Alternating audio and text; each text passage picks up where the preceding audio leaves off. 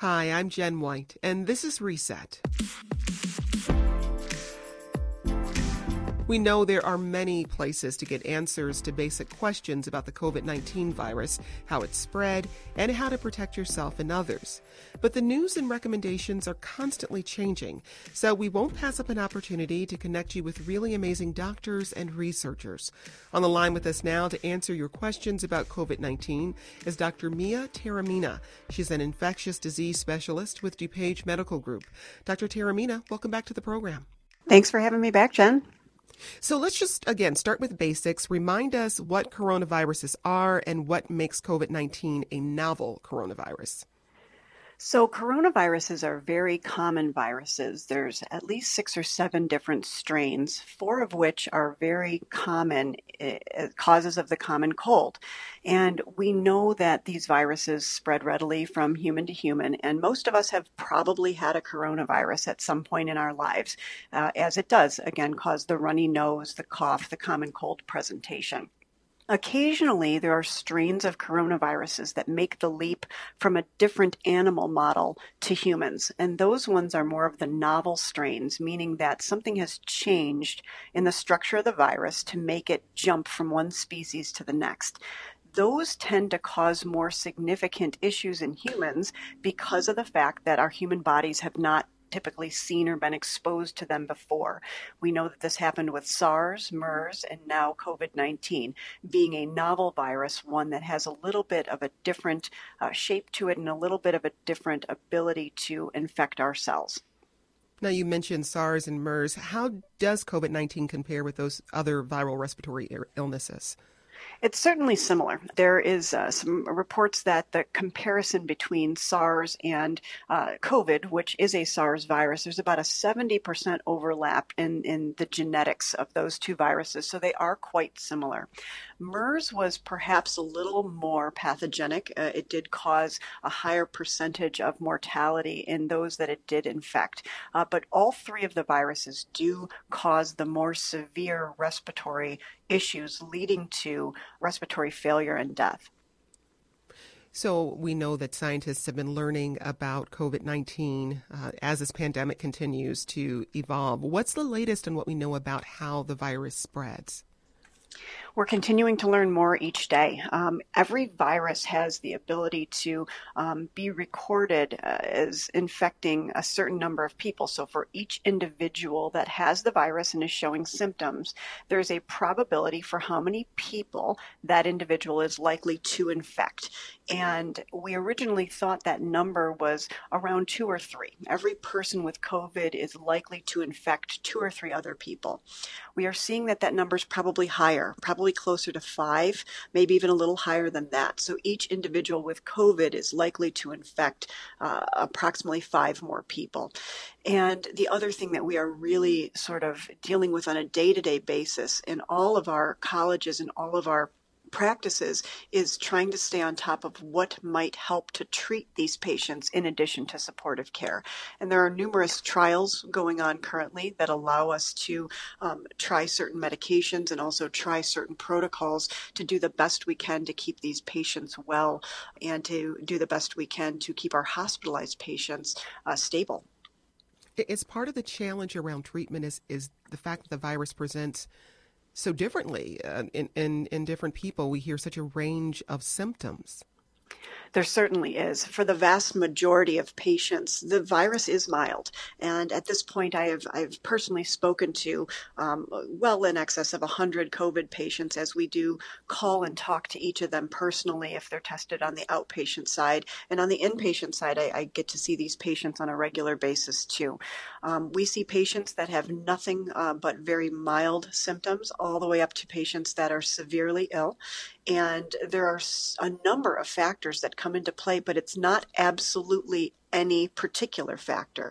We know that patients with certain comorbidities, diabetes, kidney disease, heart disease, may have a more severe presentation, but we also know that some people with no comorbidities at all may have a very severe presentation. So we are now using a lot more our laboratory findings and our imaging mm-hmm. studies to help guide and predict who may have a more severe presentation of this illness. There are certain inflammatory markers that we can test in the blood, and if they're significantly elevated, regardless of the patient's comorbidities, we may be dealing with a patient who seems okay today but may not be okay mm-hmm. tomorrow. And it allows us to get a leg up on telling these patients what they may need to do if they begin feeling significantly unwell. We got a question about how COVID 19 spreads in the air. Here's Warren from Evanston.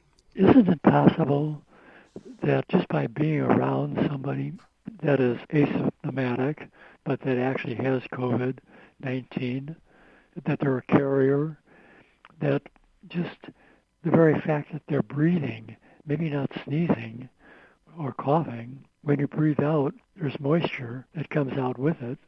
What about that, the air? Couldn't it be contaminated?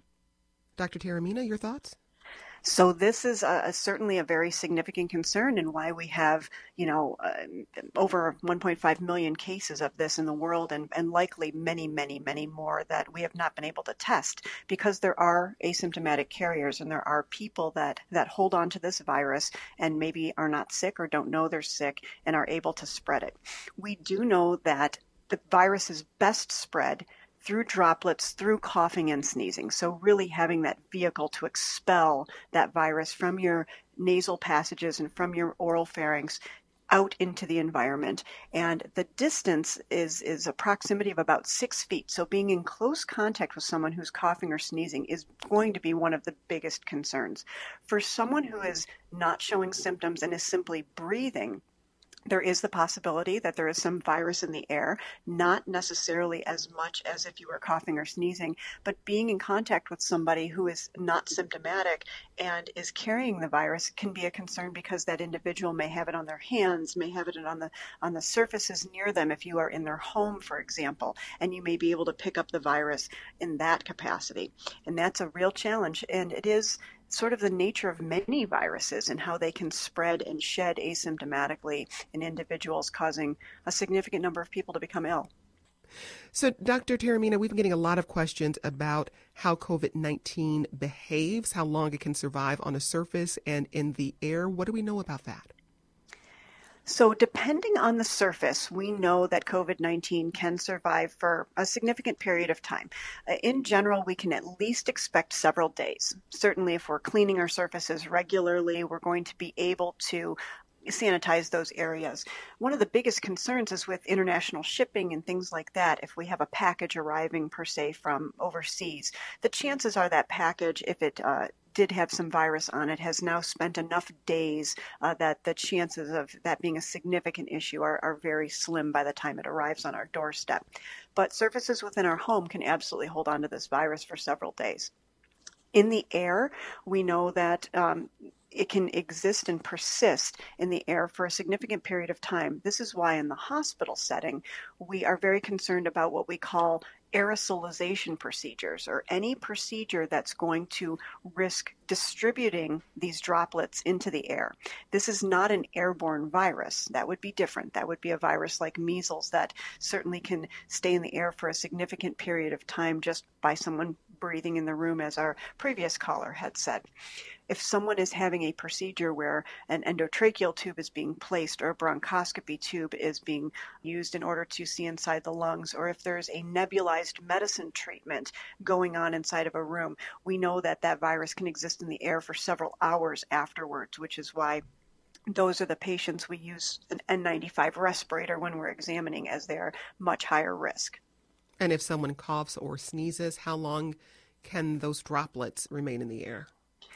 Generally, the droplets don't remain in the air too terribly long. It's it, we always say the solution is dilution. So if you're in a very large space, if you're outside and someone coughs or sneezes, unless you're directly in that flow of the of the cough or sneeze. Um, that's why we have significant um, concerns about uh, patients or about individuals outside going for a run in groups, thinking, oh, well, we're outside. If someone coughs while they're running and you're directly behind them, that's, a, that's going to be a big concern.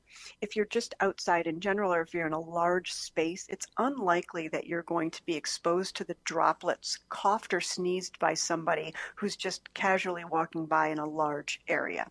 If you're in a very small area, that's a very different scenario. So basically, the volume of air that you're in is going to definitely impact your risk of getting exposed to something for the most part, if we do examine a patient in a room and we have significant concern about droplets in there, in addition to terminal cleaning, meaning cleaning down all of our surfaces, we, we try to leave those exam rooms closed as long as we can in order to allow for that virus to dissipate if there is any particles still in the air.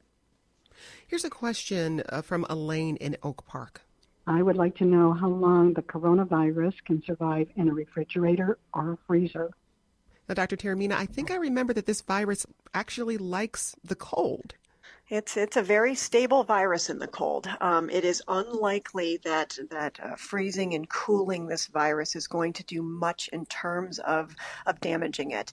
In the other extreme, if we heat this virus up considerably, we're talking about temperatures 120, 130 degrees Fahrenheit the virus will become less stable and usually after uh, a period of 15 to, to 30 minutes at a very high temperature this can be uh, killed off. This virus, we're finding out more over time, is, is very stable at a wide variety of temperatures, which is troubling because not only can it survive the cold and survive refrigerated temperatures, but obviously it survives in the human body. So, our natural body temperatures, it does quite well. So, we're looking more towards very high temperatures as, as part of sterilization procedures that may be assisting us in killing the virus from our instruments and from our masks and other things. So, uh, to speak to the previous caller's question, is, does the virus live for longer if it's in a colder temperature? We've talked about it being able to survive on surfaces for, I believe, several hours. I don't know that it would necessarily live longer. We do know that it can live and can survive. I would say that if it's on a surface, for example, you brought home some ice cream from the from the store and you put it in the in the refrigerator or freezer, it can survive that temperature. Um, but on the same note, it's on a surface and it's not in its ideal host, which is going to be a human being, or in some cases, a mammal. But in, in a human being, uh, that's where it wants to attach and survive and go through a replication process. So eventually, not being on its host, it's going to die regardless of temperature.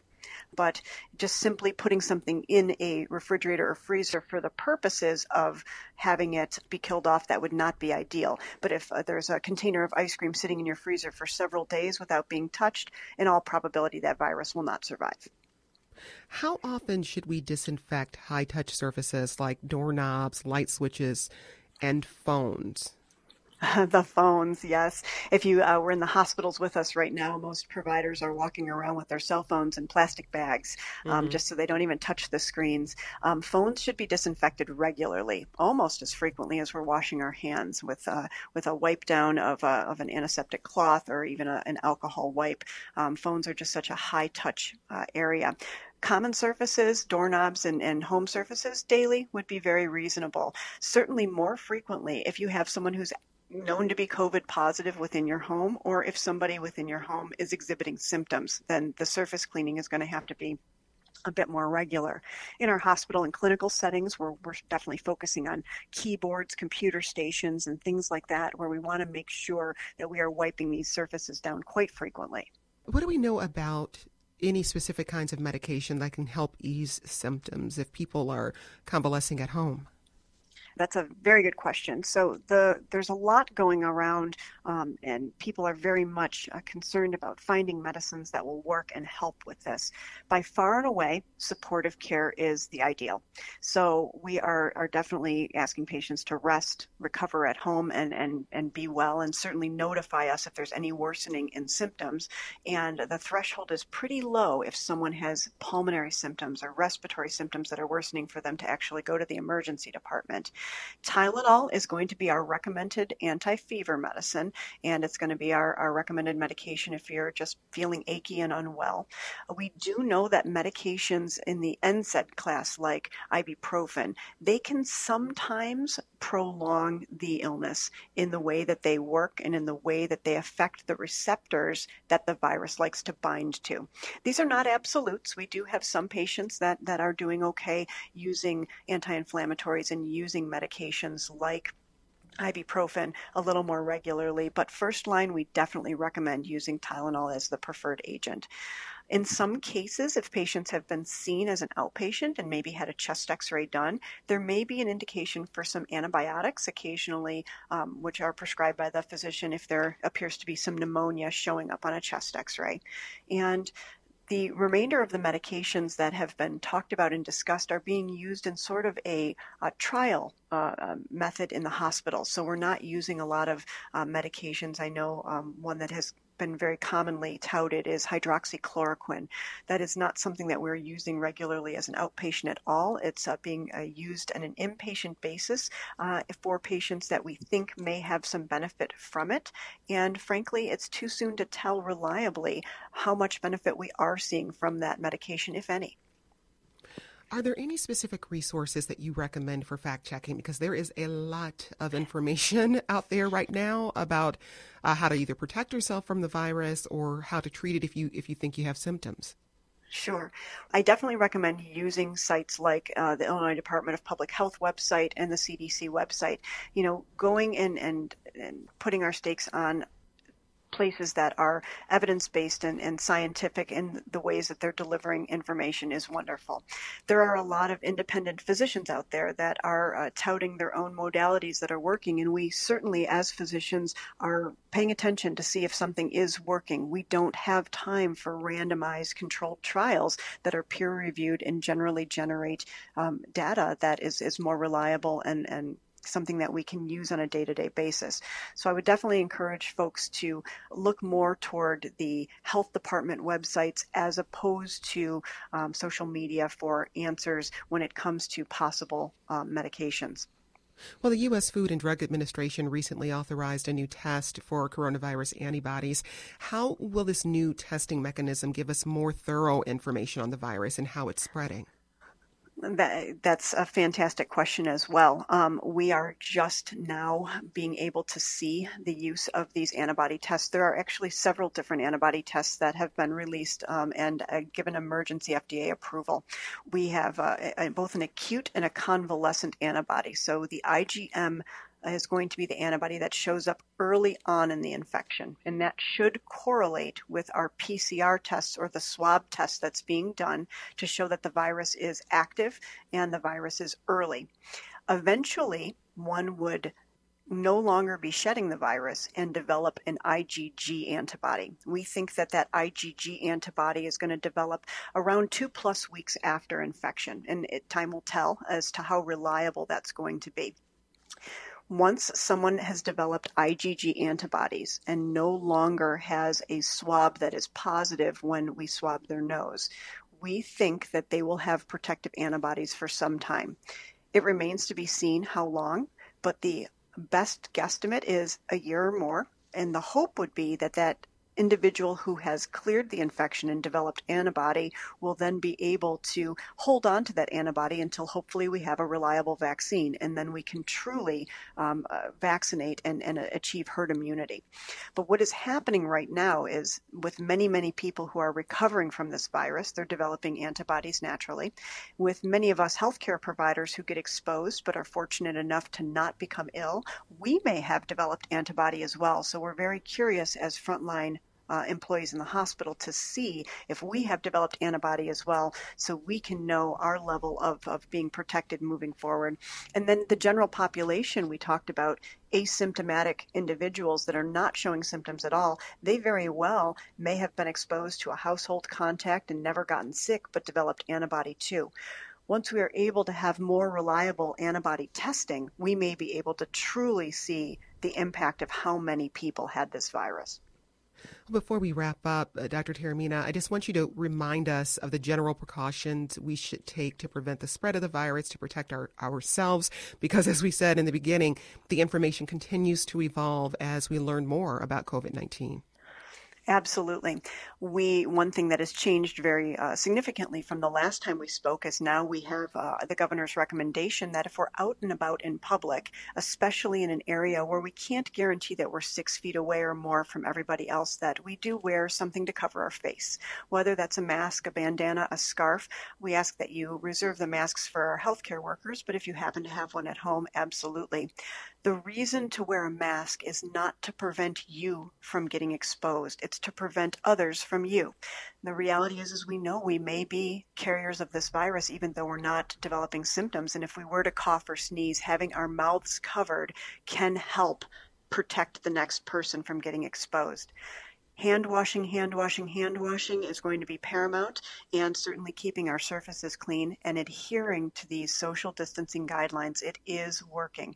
We need to do the best we can to stay away from one another, and that includes being in a large group outside. Um, that is not recommended at this time. Certainly, you can go for a run, a walk, a bike ride, but staying, you know, side by side with two people or you know, being more than six feet away from everybody else. You should not be running in groups, riding in groups, or playing outside in groups in any capacity at this point.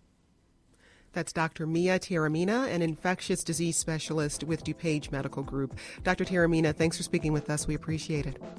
Thank you. And that's today's reset. Thanks for making us a part of your day. For the latest news about the COVID 19 crisis, tune to 915 WBEZ, stream us at WBEZ.org, or go to WBEZ.org slash coronavirus. I'm Jenn White. Stay safe, and let's talk again soon.